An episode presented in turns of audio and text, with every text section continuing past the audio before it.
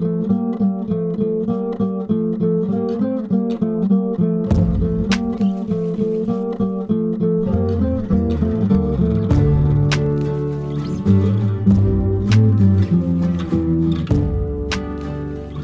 everybody. Welcome back to Queer Ass South.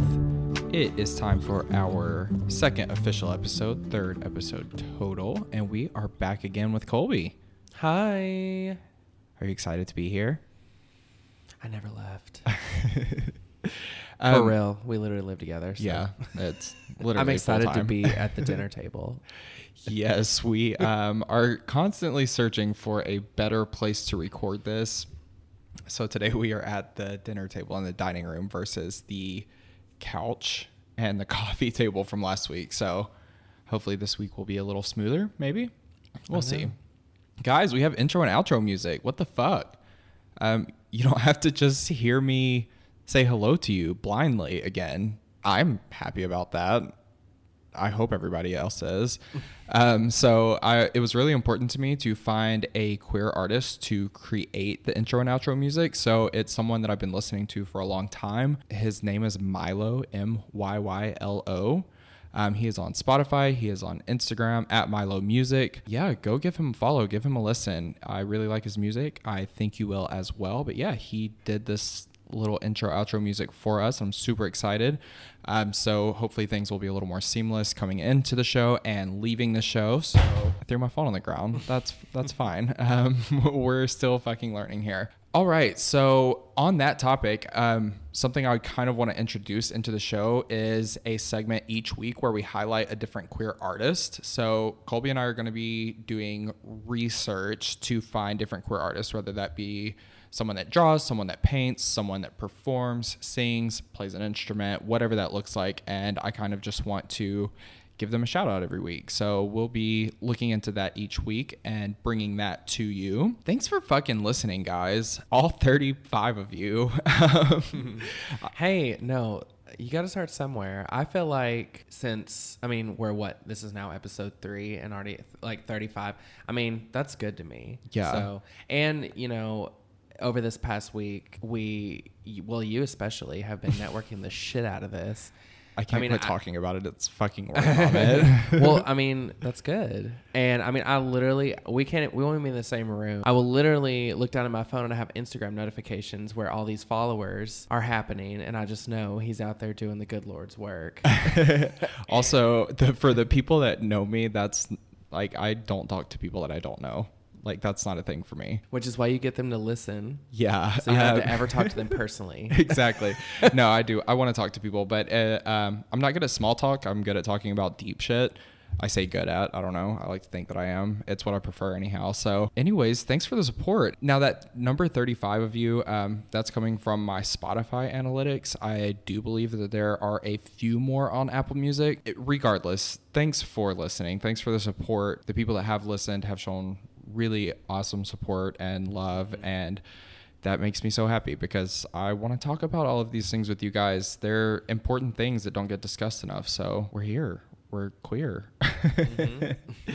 so Colby's here with me again today. This thing is kind of developing as I go, right? Originally, I just really wanted to interview people and kind of talk about their coming out stories and their experiences growing up queer in the South. And while that is still super duper important to me and I still want to share people's stories. Um, like I said, I'm figuring out as I go. And something that I think would be easier to keep up with and produce content for the people listening and for my mental health is going to be not necessarily focusing on interviewing someone every week to pump out. Um, I learned doing my first interviews with Colby that I asked too much about his life to really fit into a consumable amount of time. So I don't plan on giving you over an hour long episode every week. Well, and also too, we know that I mean the majority of queer folk here in the South, they all can relate and all kind of have the Such same similar such similar experiences, right. Yes, so we don't want to We don't pick up this boring. like yeah, and this redundancy. Yeah. Like- So while it is important to share people's stories because there are such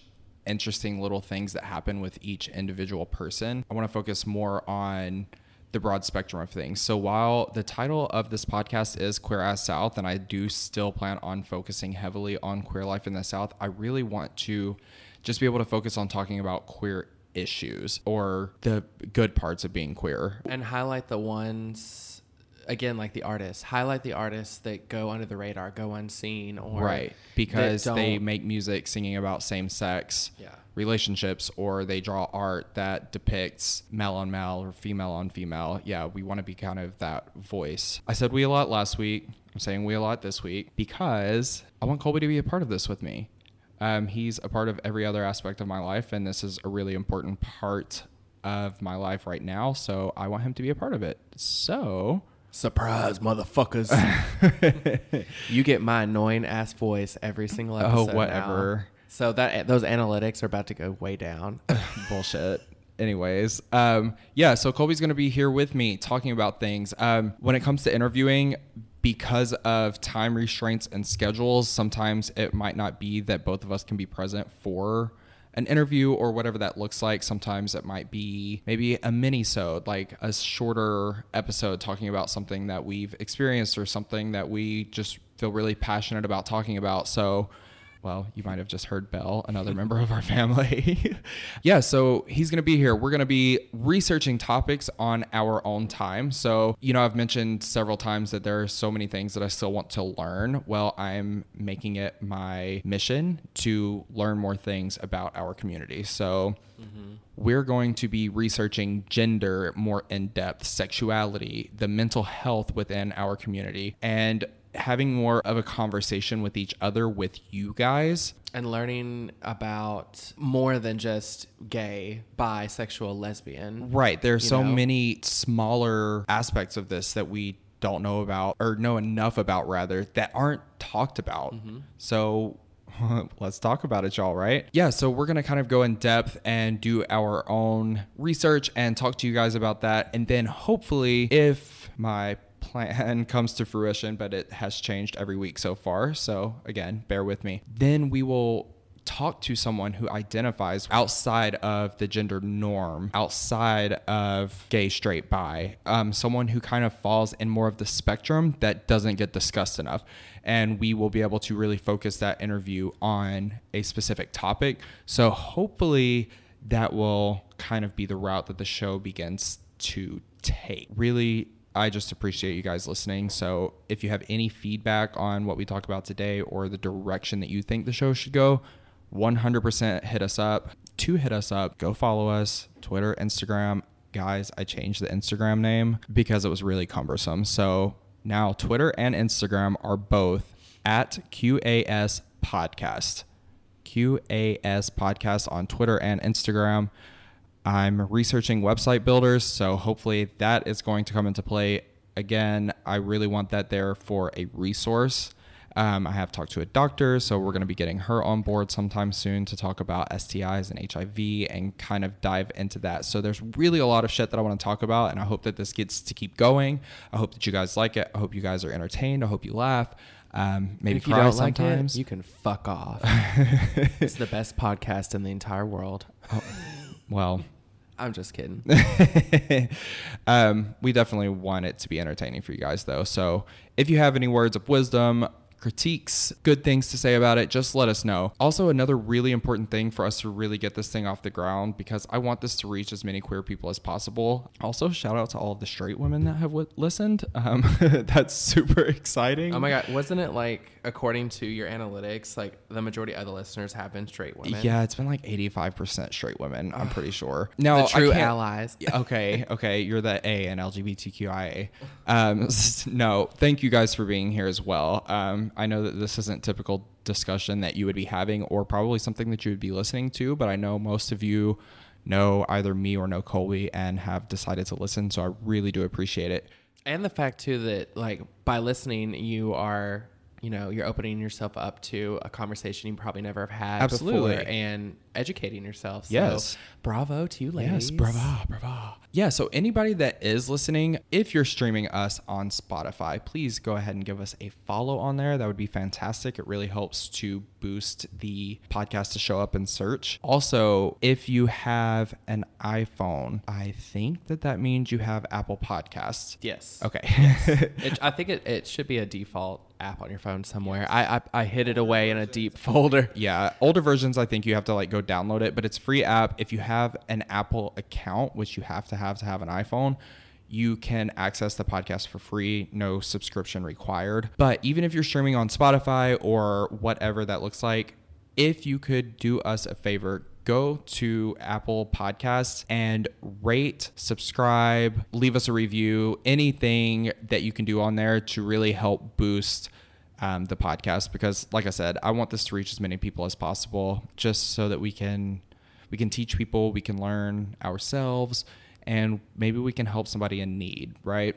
Another segment that I would like to have, and maybe this could be like, you know, a mini sode halfway through the week or tack it on to an episode. I don't know what that looks like, but as a gay man, I get asked questions a lot about sex or relationships. Like, I don't know, people just flock to me for that kind of thing. And I think it would be really interesting if you guys ever had any questions and you know I could keep you anonymous. It does not matter to me, but I would love to answer any questions that anyone has. Oh my god, I want questions so bad. So send them in, please. Yes, we, we- need a Q and A section. Absolutely. So we really want to get that going, but that requires you guys following us on Twitter and Instagram and sending us those DMs. Girl, slide into the DMs. That's why Colby and I are together because he slid into the DMs. So mm-hmm. let's make this podcast interactive by sliding into the DMs. Yeah. Last week we talked about Brayla Stone. We asked you guys to sign the petition. I was told that the links weren't working on Spotify, but I have since gone in and edited that. So I think that you should be able to click on those links. Um, Colby tweeted them. We put the link to the petition in the Instagram bio. If any of you signed it, thank you, thank you, thank you. The killer of Brayla Stone has been arrested. I don't have the exact date in front of me, but he has been arrested. So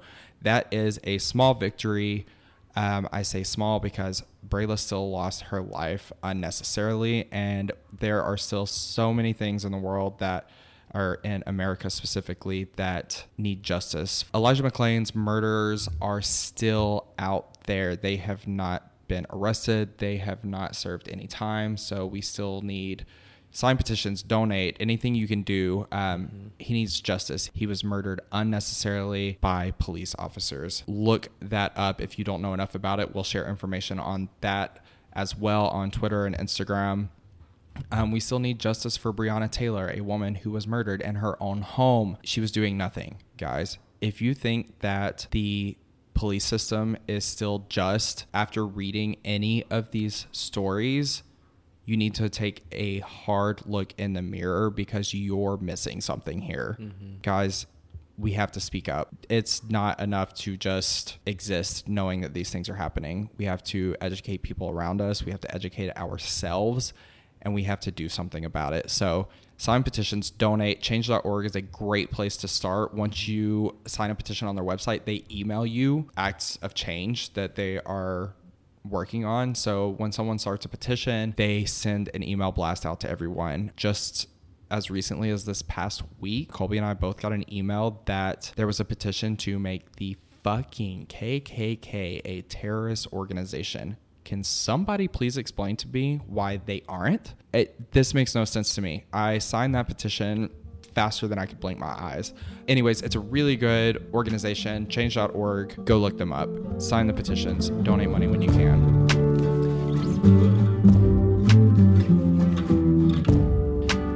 All right. Do you want to talk about it, y'all? Are you ready, Colby? I was born ready. okay, so last week we left off, we were talking about makeup and the judgment that you started facing from within our own community whenever it came to dating while doing makeup. It fucking sucked, right? Yeah, it um mhm. It was you know, like I said, just this new fear now Right. that I have. Do I tell do I tell these men? Do I not tell these men? But while there were bad things to come with makeup, there were also really good things. I always thought that makeup led you to drag, and now that I know drag is what led you to makeup, let's talk about drag, yeah? Oh, I'm. I I can talk about it all damn day.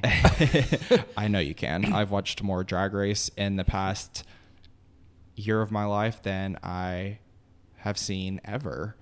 mm-hmm. Probably the past three months, honestly. So, drag came first an interest in drag, an interest in woman impersonation. Mm-hmm. Well, And and then- and not just that, but I mean, like this world of drag and seeing everything from being, you know, looking like this fishy woman to these outlandish, crazy, artistic makeup and like outfit and wigs, and I was just mesmerized. Like this is art. It all boils down to this is art, and this is an art form that I have never even known existed, and now I'm like I'm into it. And I want to do it. With anything that's came with art, you know, like I've always I love photography, you know, I like to I'm not a photographer by any means, but you know, like I like to learn about it. Just anything like art involving like Right. It's intriguing to you I and you want to know it. more about it. Yeah. Yeah. So you go buy makeup. Obviously, the first beat was not great. We know this, but that's okay. So you get more into drag. mm-hmm. And at what point do you decide I'm going to leave my house in, In drag? drag. Because that's a scary fucking thing to do. It's scary as a just as a gay person in general to walk outside in the South sometimes. Mm-hmm. Then you add this whole extra level of well now I'm a man pretending to be as a a, woman. woman, walking these And I'm, streets like, out in the open. larger than life Oh my god, yes. because a I'm drag huge. queen are the I'm tallest huge. people Yeah. in the world. So you, you decide that you're like you're gonna go. Like, what were kind of your feelings leading up to the night of or the day of or whatever? Because I know you and I know you were in your head long before you ever needed to be. Yeah. Well, my anxiety wasn't as bad as it is now, actually, during all of that at first. I was more willing to just like, yeah, whatever, you know, because I was, I had a, the friend that I had at that time was kind of that way. And so I just followed suit. But I mean, I still did have my anxieties and my, you know, being like, ooh, especially, yeah, of course, going out and drag the first time, I was scared shitless. But yeah, a friend had painted me and the whole shebang, I mean, lashes, wig, hip pads, corset, heels, everything. And honey, when I tell you, I looked like Olga. Okay. I looked like a Russian grandmother that's cooking borscht for their grandkids when they get home from school, which isn't his fault because, you know, my friend that painted me at the time has gotten so much better with, you know, his drag is have you. amazing, you know, but, you know, and also too, when you paint someone else, it's not going to look as good as you painting your own self. And Right, so, but in the moment, face, I you know was feeling features. it. I was fish. I was, you couldn't tell me anything. And we go to the club and I'm, we pull up. I'm also tucked for the first time. Oh, she tucked. she did it all, honey. Granted, I don't think I tucked right because I ripped a lot of hair out Mm. whenever I pulled the duct tape off. But and for those that don't really know, drag queens tuck. They just push their penises back in between their legs and tape it up in there. So I did it. I did the whole thing. I went full out, and I remember specifically just standing quietly with my friend group all night, and also being like, "Please don't leave me." And I didn't socialize. People would come and up. you were and- at a gay club, right? Yes, So I like you should have. Yes. Like you were in a safe space. I was, Once but you, I was once you got inside it. But I'm least. so in that moment, just like this is weird. This is so weird. This Like, I is can't weird. believe I'm doing I can't believe. Yeah, and it was. Uh, now we've come to a whole nother bump in the road in my gay journey. Like Uh-huh. I've gotten over coming out. I've gotten over being open with dating men. I've gotten over this and that, and now I have to get over being out in public as a man dressed up as a woman. And i was i was dealing with it. It was the worst night i i wanted to go. I'd also smoked too before and so it made it even worse. Yes of course always. So yeah the first time it was it was scary. It was rough. Uh, my first drag name was uh, Colbana, Colbana, Colbana. Montana. it was kind of a joke, and then I was like, I mean, fuck it, I don't have a name, whatever. So I was Colbana Montana. well, we've since upgraded to Puff Queen, and Yes. Puff actually like holds some like deeper meaning. It does. Yes. So let's discuss that because I think it's really important as queer people to kind of like reclaim things. reclaiming Uh, my time. Definitely, definitely. because we kind of spend so much time either getting bullied or picked on or called names or whatever. So sometimes it is important to be like, you know what? You use this against me and now I'm going to use it And bank off for me. it. Exactly. Exactly. So yeah. tell us about Puff and The backstory. Yeah. The birth of Puff, chapter five.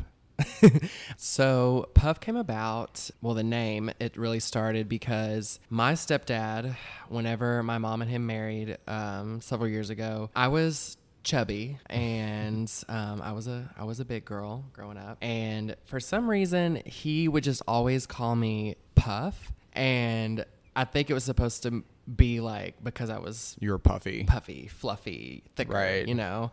Um, he also called me a delicate flower, but that's not really Well, a good drag name. No. So, He's not wrong though.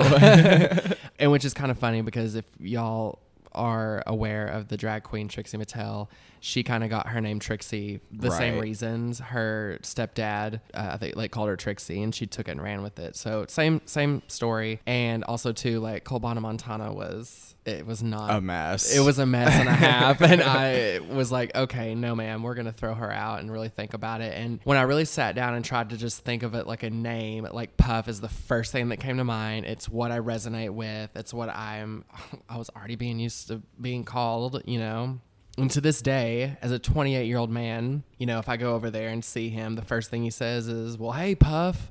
Wait, he still calls you Puff? He does. I have oh a my video god! of it. and on- you're like shook every time. Oh my time. God, You're I like, know. I'm Did like- I just show up in drag? Right. I'm like, he knows. Fuck. Um, no, I have a whole video on my Snapchat that I saved from like two Thanksgivings ago when I walk in the house and I have the camera pointed down and because you knew it was about to happen. and first thing, well, what do you say, Puff? And I'm just like giggling. So Right, because you've taken it, you've reclaimed it. It's yours now. So it, like it's not being used against you anymore. Even though he thinks, and he might not even think that he's being malicious. It like wasn't- just a it- nickname. For yeah, you. and it wasn't from a place of malice. That was just Right. his name, you know. And I never took offense to it, but I guess looking back now, I'm like, oh, it's kind of mean. And but he's making fun of your fucking weight. Like that's mean. Yeah. Period. And, well, yeah.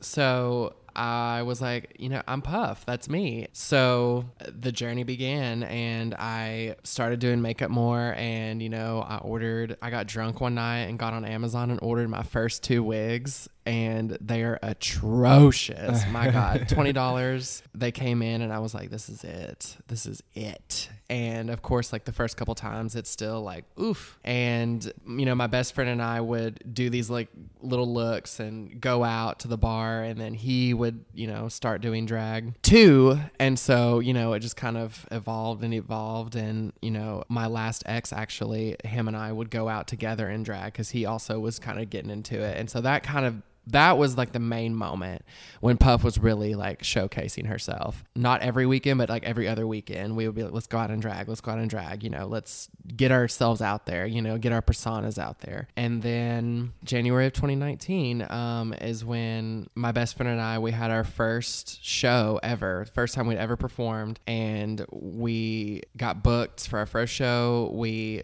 practiced, we rehearsed. I have a friend out in California who does drag, and he sent me like kind of a care package, like, a all- starter kit. a starter kit for Like- drag. Yeah, uh, puff starter kit. and I had an outfit, I had a wig, I had he sent me some makeup that I needed and we showed up that night and it was the biggest turnout. and showed out. Showed the fuck out. We had choreography. We had a bomb ass mix. We made over a hundred dollars each that night. People were talking about it like after that, and after that is kind of when me and him looked at each other, and I was like, "This is it. Like, we're in this gig We're now. we're in this now. We just had our first show. Like people know who Puff and I'm gonna plug him Holly Matrimony, my best friend. And uh, if you don't follow her, you should go follow her on Instagram and Twitter at Holly Matrimony. And since then, we've been coming out. We've been performing. We adopted a drag mom. Harry Kate Olsen is a local drag queen here in Little Rock who is kind of like runs the show. You know, she's the host of everything and the motherly figure. And w- when me and my best friend started coming before drag, we were just like, oh my gosh, Harry Kate, we love her, we love her. And she's the one that sat us down one drunk night on the back patio and said, I want y'all. Like, come on, let's do this. And so shortly after our show, she kind of adopted us as like our our drag daughters. The bottom line to this story is I not only found a, this persona where I can be unapologetically myself more so than I ever was, no matter how comfortable I have been with coming out. Puff is just this persona that I can paint on and go out and feel so confident and gorgeous. And to see people that light up when I come into a room or, you know, like tip me or come up and tell me like you were so pretty and all this, like it's it's so weird, you know, like when you come from growing up and being bullied, it's so crazy for everything to change when you start finding a community that accepts you and getting Right, these and compliments, and getting, getting the valid exactly, getting the validation that you've been seeking for just being yourself, or Right. you know, puff. Right. Well, So- yeah. I mean, but it is yourself ultimately. Like it's you with a mask on. Yeah. You know. and Puff is everything that I can't be when I'm not in drag. Puff is that confidence that I, I want in life. And I put a lash on and paint a lipstick on. I'm like a whole nother person. And I, I mean, you can attest. Oh yeah, absolutely. And that seems to be a running theme with any drag queen that I've met personally. Like the moment We're all riddled with anxiety, sis. yes. um, and it's like it's like you put your war paint on. Like Mm-hmm. once you're in drag, like you're ready to fight. You're ready to take on the world. Yeah. To stand up for yourself, to stand up for other Yeah. people, and uh, you know I think that's why drag is such a pivotal part of this community is Mm-hmm. because it is really this. It's probably the most vocal and visual representation of like the gay life or the Que- queer the life. yeah, yeah. queer community. It's and like drag is always at the forefront of it because Yes. it is so large. Yeah. You know, it's this it's a newfound way that people are starting to notice people that do it being able to express themselves and right as an art because it is an art Exactly. and i think that's what people don't fully understand about drag even people that like want to get into drag or whatever you know they don't look at it as an art form and that's Yeah. what it is it is an outlet for art Yeah. ultimately and drag is i mean drag is anything and everything it's not Yes. putting a wig on and heels and trying to create that illusion of looking like a woman. It's not just that at least. Right i mean it's so many more things but that's the wonderful thing. There's so many facets Mm-hmm. of drag but it's all about expression. It's all about self-love and you know standing up for rights and things like that. And i don't think a lot of people look at it that way Mm-hmm. but we are i mean we are putting ourselves in this position to be comfortable and to walk around especially i mean like you know leaving the show or the gig yeah in the fucking And- south like and walking these streets downtown Little Rock at night, and you know a car will roll by, and Right. you know a big jacked up truck, and you're immediately you're at a hundred at all times. Like, okay, is something going to be said to me? Is something is something going to happen? So it is scary, but at the same time, like I have just this oh, like abundance of confidence where I don't really think about it as much whereas if i'm a boy or you know Right. just you know wi- and not in drag. So it's it's been amazing to go on this journey and have people that love what I do. And because I mean again I- like I said I was I was an only child so I always had to entertain myself. And also to coping mechanisms I feel like 90% you meet someone from the queer community they're going to be so funny because coping mechanisms making people laugh turning Deflecting for so long. turning things into a joke Yes. so I was always wanted to talk. I always wanted to entertain. And so like getting to now channel all of that into Puff and get out on that stage is exhilarating and it leaves me with such a high and I've, I've loved every minute of it. So I said in the first episode I want to talk about sex because I really do. Um, for so many reasons, I just think it's important to hear other people's kind of experiences with it and like the good, the bad, the ugly, all of it. you know. There's a lot of ugly. Well, I think we can all attest to that because, like we talked about earlier, we start so much later than straight people do. And then sometimes being in the South, we start even later, you know? Oh yeah. So we get to be in our early 20s, you know, at least for our experiences. Mm, We download these apps. We download apps and yeah, so like hookup culture is kind of just thrown in your face Mm-hmm. automatically. Like again, we don't have education, we don't really have Yeah. like older gay people in our lives to be Mm-hmm. like, listen, like, yeah, it's fun, do it, but just know that there's more on the other side. Yeah. And so we come out, you're fresh meat. Like you Mm-hmm. literally show up. You like you appear and They're on you like white on yes, rice. absolutely. It's like Yeah. whoa. Yeah. And it's very overwhelming, especially whenever you're first coming out because you have no idea And also, what to too, do. I mean, growing up with heterosexual values that you've been taught, you never hear about it being okay to be frivolous. Right. And like you're seeing immediately, like, oh, uh, a skank or a whore, a slut. yes, if someone or- is comfortable with their sexuality or if they're having sex, yeah, a man whore, because you were, I mean, we're taught to have this white picket fence life. right, you get married, you have sex for the first time, and you like- marry that person and you move on. So coming out of the gate when you come out and you're immediately just like, I want a boyfriend. And then again, this guy, the first guy that I ever, you know, did anything with, he used me because he was used to it. He had already known about hook, like hookup culture is a thing. Also, and I've seen it in others too that are like younger and coming out because I had the same mindset. I was always so angry at hookup culture. I was like, that is disgusting. Oh, Are you same. kidding me? Yeah. Like, no. Like, if I am with someone, I'm with them to the end. Like, I, ju- I just want a relationship. Because Why don't st- guys want relationships anymore? Yes, you still had this what has been laid out in the heterosexual world as normal, as Mm-hmm. necessary. You still have that.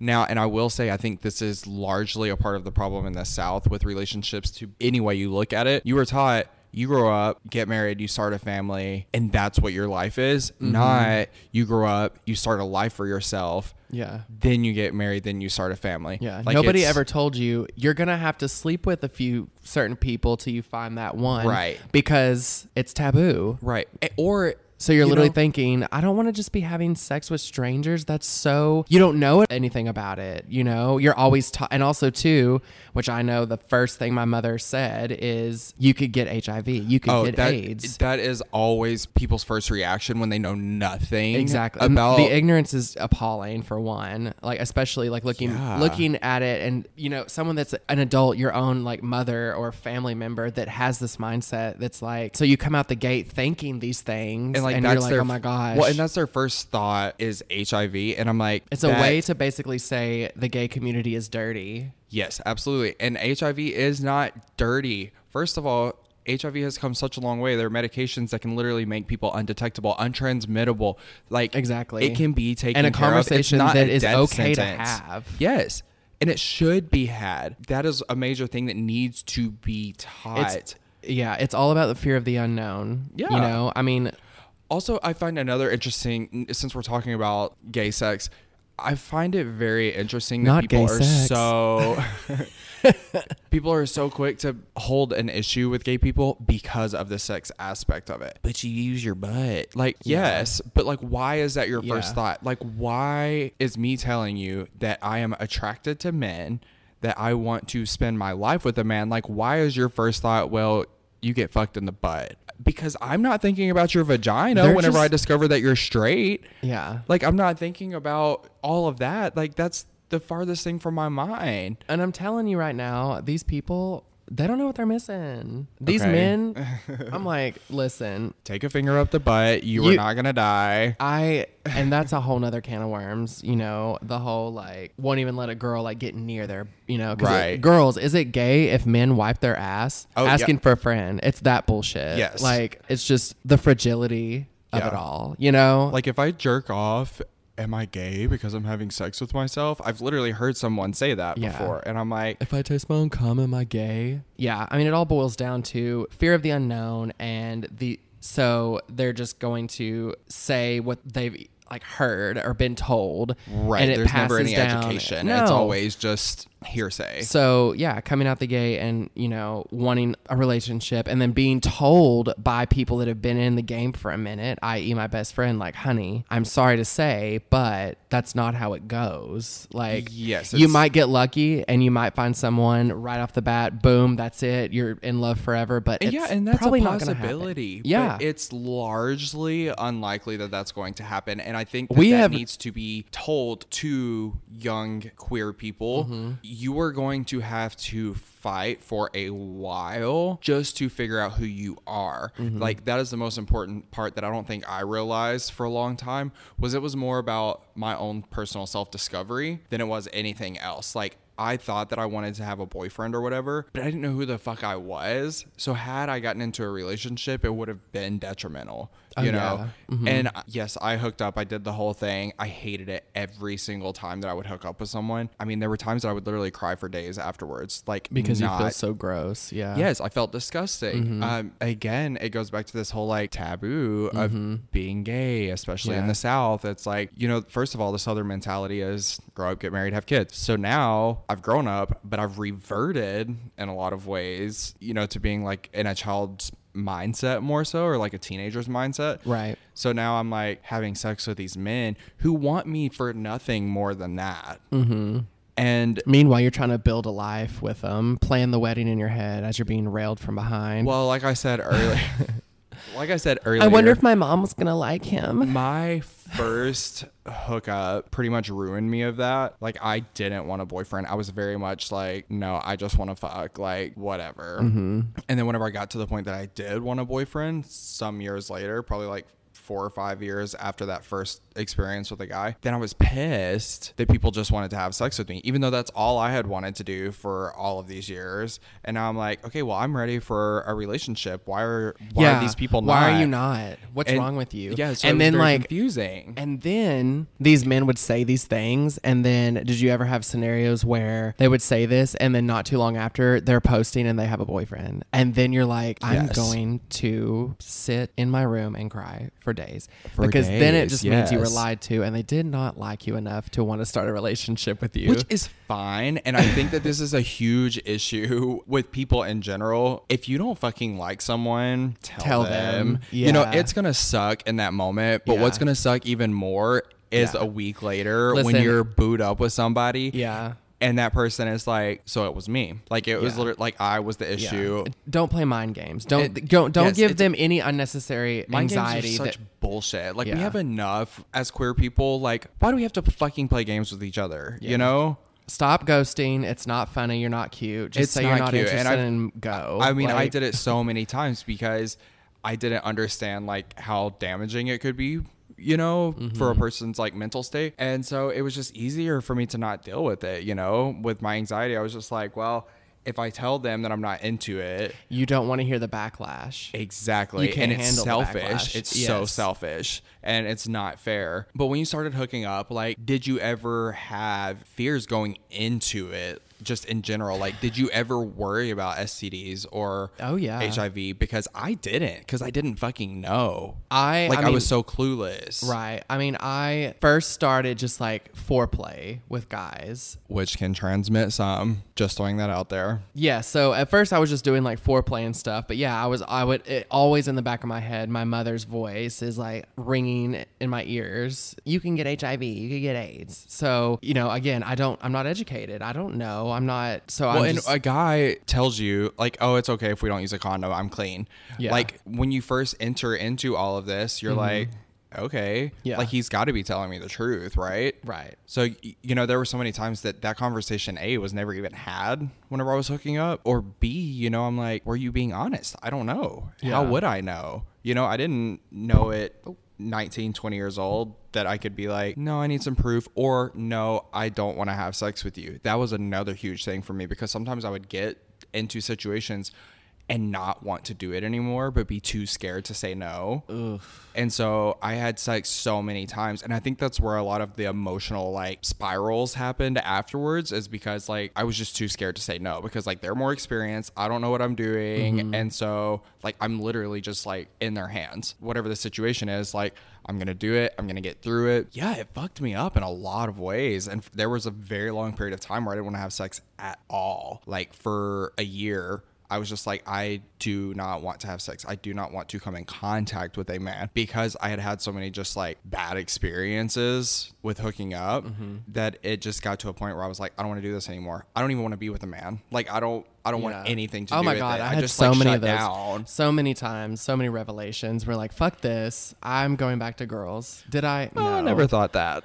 Well, I had moments where I was like, this is for the birds. I just want somebody to love. right. And then, you know, you get a little older, you educate yourself, you do learn more, and then you finally reach this hump where it's okay. You know, if you want to sleep around, sleep around, just be safe about it. just be, Just be safe. You and yeah. it was, I mean, for the most part, I mean, obviously we're all going to have our doozies where it's like, ugh, but I mean, for the most part, it, it was fun. You know, you're, you're finding out what you like, what you don't like. You're finally getting to like, release all this sexual Frustration, tension, yeah. frustration that's been built up. You know, I mean, I was having sex with girls for however many years, and now I'm finally getting to like, it was just a whole, even though I had already had sex multiple times with girls, it was just a completely different ball game. When I finally had sex with a man, I experienced orgasms that I had never experienced before. Finally, your body's like, yes, this is where I It's fit. getting what it needs. Yeah. You're getting what you need. And I think that's such an important part of sex. And I think, and I don't know if it's because I'm a cancer or what, but because I am ridiculously emotional, I think that that was a huge problem that I had in the mm-hmm. hookup scene. Mm-hmm. Like there was so many times that I would hook up and just never get off. And I would just be like, well, it is what it is. I got to Yeah. go, you know, because it was just not working for me. And I think that's something that people in this community tend to forget can be involved with sex is the actual emotional connection to someone. Oh, and whenever yeah. you have that, like it's even more heightened. So in the beginning, when you first start hooking up, oh, it's heightened Mm-hmm. because you do have all of this pent up frustration. And then you, I mean, a man could touch me on my fucking shoulder oh, yeah. and I would just about come. Like literally, I was Mm-hmm. so like tingling with sensations. You know, it, it was just crazy. Yeah. I don't miss hooking up though. I can say that honestly. Yeah, I mean, I'm all for anyone that does it. And Oh, yeah. I mean, I had my time, but I think now I've just well, for when I've gotten really comfortable with you, but also too like my anxiety has just gotten so much worse as I've gotten older, and so now I'm like, oh my god, I'm just lazy now. I don't have the energy. I wouldn't have the energy to go back out there and be like, you want to fuck? Yeah. Same. Because what's gonna happen? I'm gonna smoke a bowl, and then you're gonna say, okay, can I head that way? And I'm not gonna. and it's never gonna happen. And then I'm gonna ghost, and that's what I just said not to do. So Yeah. It's just better to not have the conversation than to have it. But I promise having the conversation will be so much better for both parties. Right. So speaking of your anxiety, it's so interesting to me that your anxiety is like getting worse as you get older, basically because I've been an anxious ridden nerve ball my entire existence. So for me, I'm just kind of like, is it getting better or am I just like used to it 28 years later? I don't fucking know. But I think in the gay community as a whole, the queer community, there are so many mental health struggles. So mm. many mental health struggles. Yes. Anxiety and depression. I mean, we're at obviously the we're at the forefront. yeah, like obviously it affects everyone, but I think specifically in the South where we grow up being filled with all these notions that gay people go to hell. There are two genders. That like there's one sexuality, everything else is wrong. Growing up hearing that over and over and over and over and over and knowing inside of your brain the whole time that you fall into that category that's so bad, that's so terrible. Mm-hmm. And so you feel like you're constantly having to look over your shoulder, like you're constantly having to protect yourself. Again, I had anxiety before I ever even saw that boy's penis. Like I always like my had the anxiety, right? But it definitely got worse after I started having the feelings like, oh fuck, am I gay? Um, and pretty much every queer person that I know has some sort of mental health struggle, whether that be anxiety or depression or PTSD or any of those things. There's so many people within the queer community that are affected by this. Now, we know one person specifically who is not affected by that, but it's such a rare occurrence. Right. And I think that it's created. Like, I really think that so much of that is created. Uh, specifically on the depression front of things, you literally are taught to hate yourself. So you do. Mm-hmm. You do hate yourself and you feel so alone. Like you touched base on that earlier. Like you just feel so alone. Like because there's nobody that you can talk to because you're so scared that if you do talk to anyone, your entire life is going to implode on itself. yeah. You're putting it out in the open. It's out there. You've kept it repressed and now here it is and what if the person doesn't take it the way you wanted it to happen? And now it's just out there. It's a big mess. Yeah, so it just creates this entire spiral in your brain of overthinking and like, where am I supposed to go now? What am I supposed to do now? Mm-hmm. You know, and you can't exactly look at your mom and go, oh, I want to go see a therapist because, you know, like, I feel like I'm probably gay and you've really fucked me up in the head by teaching me how wrong that is. So now I need you to pay for me to go work on this issue. Right. And I think that, you know, going to therapy and going to see a psychiatrist is still seen as so weird And bad. and bad. Yeah. Like if you have to go see a therapist, like there's something wrong with you. Well, guess the fuck what? There's There something wrong is. with all of us, honey. There is something wrong Yeah. and it needs to be fixed. It needs to be worked on. There is such a high suicide rate in the queer community, especially in the South, where these values are just like slammed onto people. Exactly. And it's so important and it's not talked about enough. Therapists need to be utilized, but also we need to fix our fucking insurance. Like we need to f- needs to be easier to access these Yes, things. Like that is a huge Yeah.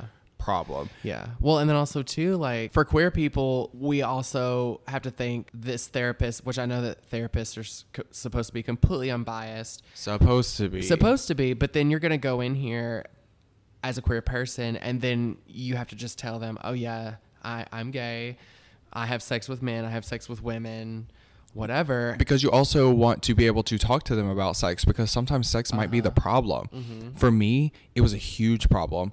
Whenever I first started seeing my therapist, like I literally had to say to him, I don't want to have sex, literally at all. And I had to be comfortable enough to say that to him so that he could try and like figure out what the issue was or help me figure out what the issue was, you know, until I finally got past it. Right. So you need to feel comfortable. And yeah, that's a really scary thing in the Mm-hmm. South because you don't know that this person is going to accept you. They're supposed to. That's their literal fucking job is to help people, but you just don't know. Yeah. Churches advertise themselves as people who help people, Oh my god. and it's and One I of the worst not- places to be for a queer person. Yes, in absolutely.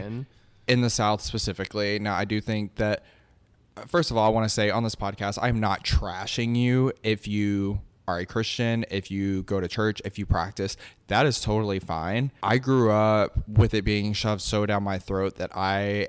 As a human, should not even exist. That I don't want anything to do with it. That's my opinion. You can have yours. You can do whatever you want to do. I just don't want you to think that I'm like trying to exclude you from the conversation because you Right. go to church. No, So- yeah, and I mean, there's still, I mean, there are people in the queer community who are still Christians. Yeah, and very active in the to- church, Yeah. and that's awesome because Yeah. I think there needs to be that bridge there. yes, and it's it's gr- good to know that they have found a community who at least you know expresses their inclusiveness with this Right, person. You right. know, so I love that, but you know, again, like. Everyone is entitled to their own opinions, the Christians. It's a lot of using the Bible and the word as a crutch for their actions and the way that they treat things and whatever. And people, yeah, absolutely. Yes. Like you can't take a verse in the Bible and be like, "Oh, this is why I can hate you," Yeah, exactly. Yeah. or "This like, is why I can attack you," or you "This is why I can not protect you." like you can't get in the kitchen, cook shellfish for dinner, and call up Nancy and gossip about Rita that day and think it's all fine and dandy, but then turn around and cast out someone because they're homosexual. Exactly. And- exactly. Because it's not part of your Christian values. And it doesn't make sense because they want to pick and choose. Not everybody. Again, you know, Yeah. it's But I largely believe that a lot of my mental health struggles were born in church. oh yeah, for sure. You know, like I said, just the church you- community is just it's supposed to be this perfect thing Well, that's what they sell it as. That's what they want it to be. Exactly. And I feel like growing up, the most gossip and scandal came from the oh, congregation. Oh, always. I mean, Yeah. it was just nuts. Yeah. And people can't wait for the next scandal either. Yeah. Like they fucking get off on it. But back to the mental health. Have you felt like in your time of dating or hooking up, specifically dating, like when you start talking to a guy, have you ever felt weird bringing up your anxiety or your depression? Like, has it kind of been a natural thing to be able to talk about, or No. was it is it like scary to open up and admit that to someone? Because I'm like, I walk into a room, anxiety first. Like, I literally mm-hmm. walk into a room and, And like, then you- depression second. yeah, like you you fucking look at me and you can tell that I'm anxious. Like I can't hide it. Right. I can't hide that I'm gay and I can't hide that I'm anxious. Like those are two things that I cannot hide. Yeah. Well, it's hard to talk about for sure. And with like relationships, I never really brought it to the forefront, no, except for being like, yeah, I have a little anxiety, but that I would never dive into it. I would never Right. explain. And I think honestly, like my last relationship is when, actually, the night that it all ended is when I finally opened up about everything that goes on in my head to explain a lot of the reasons for the things that I had done in the relationship and why it wasn't working. And I had been naive to myself and also I didn't want to accept. Mm-hmm. I was feeling the way that I was feeling because of my anxieties and the things that I was dealing with. It was overshadowing my relationship Right. and I finally let it all out. And that was probably the first time I'd ever done that, where I was like, "This is why." I Oh, like period in a relationship, Period, or like in that one specifically. period. And I, I Interesting. mean, explaining like this is why X, Y, and Z happened, and this is why I am the way that I am. And it was scary, especially since it was just the conversation was just being had at At the end of things. at the end of Right. the breakup because you the whole So like time that you're ending, and now you have to like basically explain why. Yes, Like these and are things that I've been keeping to myself and dealing with. and hoping that they are going to understand, but also at the same time thinking they're going to leave this and think I'm crazy. They're going to go on and be like, well, he was just crazy. For one, I hate using that term. No, I get what you're saying. Yeah. Crazy is not a descriptor for people with mental health issues. Exactly, exactly. And Um, uh, it's very commonly so, misused. Yeah, and so I, you know, the whole time I'm spilling my guts and opening up and letting that wall down, I'm just getting more anxious at the thought of what he is going to take away from this. Right, because now you're thinking two minutes into the future. You're also thinking about everything that you've already said. Yeah, and, and, that's then, what, and that's then you start to question yourself: Is this Should should, I I, not have doing this? Should I not have opened up? Should I not have told these things? Is this normal? You know, it's just uh, you know back and forth, back and forth, and that's when I knew right then and there I needed to work on me. Right. You know, after finally like spilling my guts for the first time ever, and realizing, you know, like Like, oh fuck, I, I have some issues that I need to work on. yeah, and Right. and I'm sorry that I, you know, robbed you of however many months of a relationship when I wasn't fully there. You know, it, it was scary, and moving forward, and you know, doing me for a while afterwards, and then meeting you, it was like a whole new ball game, and Right. And I- we like, are again- comfortable enough to talk about things. Right. Let's talk about it, y'all. Isn't that what you say? yeah. Yeah, and I, I did want to touch on that in our relationship because it is obviously something that we have to factor in because we both deal with it, you know. And Mm-hmm. I said this to you whenever we were talking a while back. Like, I think the things that drew us together in the beginning started pushing us apart. Like, in the beginning, we were strangers. Mm-hmm. We were.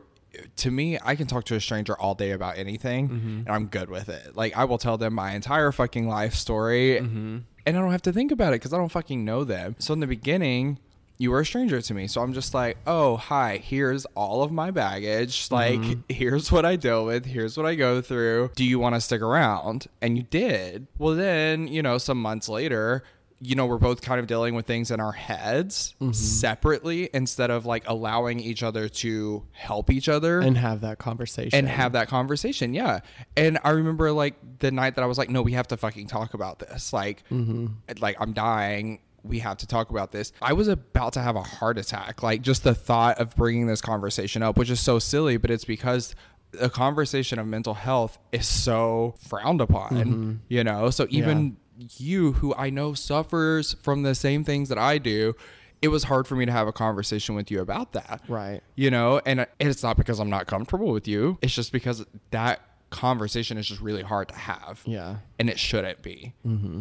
you know No, not at all. It needs to be normalized more. I Absolutely. mean, people, it's okay Yeah. to talk about these things and it needs to be talked about and to have a healthy relationship or friendship or you know moving forward with somebody these conversations need to be had at the beginning and or whenever like Right, whenever you're comfortable talking about it. Yeah. But if you were trying to build a life with someone, that has to be a topic of mm-hmm. conversation. You Yeah. can't just six years in be like, oh, by the way, right like I have serious depression and sometimes I can't get out of bed in the morning. Like, mm, hi, you know, like Yeah. it obviously needs to be at your own pace, just like coming out, just like anything. Like it's your decision, Right. But it needs to be talked about. Yeah. Whoever you are with needs to be just as supportive Yeah. of you as it is serious to you. like you let them in your butthole three days a week so let's let them into your brain you know i thought it made sense It, it but no, for sense. real though. Once you put that wall down and you let them in and they can understand where you're coming from finally, it's kind of like a refreshing moment because then you are able to work with that and be like, okay, awesome. So you feel this amount of way. I can take that and I can work with it and go about things differently than I did before, maybe, or, you know, and vice versa. Yeah. Communication. Yeah. No, that's, Chapter six communication. communication is such a vital part of any relationship and i think that's something that you and i are learning kind of along the way Right. um, obviously like I'm dumping him tomorrow. He doesn't know. communication. See? Chapter it's six. key. It's key. It's so important. No but i really uh, think because for me and i think for you as well and this might sound like i'm tooting my own horn but like this is my first stable relationship. Like this is the first relationship where i'm like i want to fucking make this work right mm-hmm. So i'm having to learn new things about being in a relationship you know? Mm-hmm. And my mom is kind of who i call with my problems right? Like if there's something i don't know what to do i call my mom. Mm-hmm. I can't call my mom about this. I like you're either. my person. Like you're the person that i talk to about my problems. And i think that happens to a lot of people in relationships is like the person that they're with is also the person they talk to th- about their problems. So then if something's going wrong or like if you're overthinking something you can't talk to the person you want to talk to about it I know, so you know it's all about communication um Because you know my mom's favorite phrase is "You're gonna be fine. Oh You'll be God. fine." Okay, mom. Sure, sure jan sure, Jamie. no, I love my mom. She's come a long way through this insane journey of mine. coming So, out journey y'all it's yeah. a it's a whole thing clearly we just talked about it for god four hours i don't fucking know We've been talking, taping and talking. I've busted the scarlet letter out. So well i'm having a white claw because i didn't find the one scarlet letter in the fridge Ugh, it was like Christmas morning, honey. oh my god okay so we've talked about colby a lot i think i'm done talking about colby I'm never done talking about me. Alrighty, guys. I think that wraps it up for this week's episode. It has been a blast talking to Colby, even though I do that every day of my life. Have you liked it? Oh yes. um, guys, once again, find us at Instagram, at Twitter, at QAS Podcast. It's on both platforms. We are really trying to reach as many people as possible. We are on Spotify, we are on Apple Podcasts. Please go follow, subscribe, rate, review, share. Anything you do really helps us get this thing off the ground. So tell your friends, tell your family. Well, maybe not. Mm, Depends on your family. I'm not telling mine. Uh, yeah, it's very that. Um, thank you so much for joining us. Um, again, go follow at MYYLO Music on Instagram. Thank you so much, Myylo, for the intro and outro music. We got a little twang in here now, y'all. Um, yeah. She's so cute. She's so cute. We're so excited. Um, Also, can we let's give a little backstory on the the tune, why the the tune that started it. okay, guys. First of all, if you have not watched We're Here on HBO, find fucking someone that has an HBO login Oh if you don't pay for it It's yourself. So good. and go watch We're Here. Okay. It really lines up with so many things I want to accomplish with this podcast. Mm-hmm. Um, the whole time we were watching it, I was gagged because I was like, This is literally what we're trying to do, but yeah. in podcast form. yes, in podcast form, and we are not Bob the drag queen, Eureka O'Hara, or fucking Shangela. So um, they have a much larger reach than we do. But anyways, yes, it's so fucking good. So anyways, there's a Ruston, Louisiana episode. Whenever that episode started, there was this like country. Um, the subtitles, yes, I watch TV with subtitles. The subtitles said upbeat country. And I was like, oh my God. It was like the tune that they played at kind of the beginning of the episode when they're having their iconic Uh, the looks, Just- the serves. redneck hillbilly glamour is what I would call that. It's oh my so god. gaggy. Um, like, anyways, that music started playing, and I nearly shat myself. Right, I was like, that is what I want to introduce the podcast to, or with rather. So yeah, I uh, reached out to Myylo and I said, so I found the song. I made Colby like restart it five times so that I could um, Shazam it or Siri it, I guess is what I actually did. And I found the song and I sent it to Myylo and I was like, I love the beginning of this song. I love how it sounds. I love that it gets people excited. Also, very nine to five by Dolly, right? Makes you want to get out of bed, makes you want to dance, makes you want to jump, makes you want to scream because we want you guys to be excited. But yes, so excited to have that now. Go watch We're Here. They talk about so many important things Yeah. on that show. You see so many walks of life. Um, And and the South. in the South, yes. Um, almost all of it took place in some southern, small-minded town, um, which so many of us here in the South have grown up in. So, The Branson, Missouri, and I guess like the rest of Louisiana one kind of hit home the most because Oh, this is the yeah. closest to home. they are close to um, home. and, and being having been to both those places, it's just crazy to see the types of people that they run into that are so Right. anti them, and it's I don't know, it just makes you just pisses you off. it does. It But- really pisses you off. But sometimes we have to be pissed off about things to realize that there still needs to be change. There still need to be conversations had. So yeah, some we have to show those things, and that's kind of what we're here to do as well. We need people to realize that there are injustices happening with people of color, with queer people, with women. We need to fucking do better, and we have to educate the people around us. Mm-hmm. And sometimes that means we have to hear stories that make us mad, right? Anyways, guys, thanks for joining. Next week, we are going to be talking about some girl on girl action. oh my god. Um, that's something I know literally nothing about. So, super excited to talk about that. Yeah, so join us next week. Gonna try, I think I said this last week, but I'm gonna try to have an episode out every Tuesday, but it really depends on scheduling. With COVID, my work schedule is very different than it usually is. So, we shall see. Um, I've still got to teach Colby how to edit. Um, yeah, I'm. I mean, like I said, I'm baby, so I'm just kidding. Tech stuff is either comes naturally or it doesn't Yeah, to me sometimes, and I'm like, I don't know. We'll see. Anyways, guys, thank you so much for being here. Thank you for joining us. Thank you for giving us a moment of your time in the car or at home, whatever that looks like. Go follow us on Instagram. Go follow us on Twitter. Follow us on Spotify. Subscribe to us on Apple Podcasts. Rate, review, share. We love you. Thank you so much. Stay queer, y'all.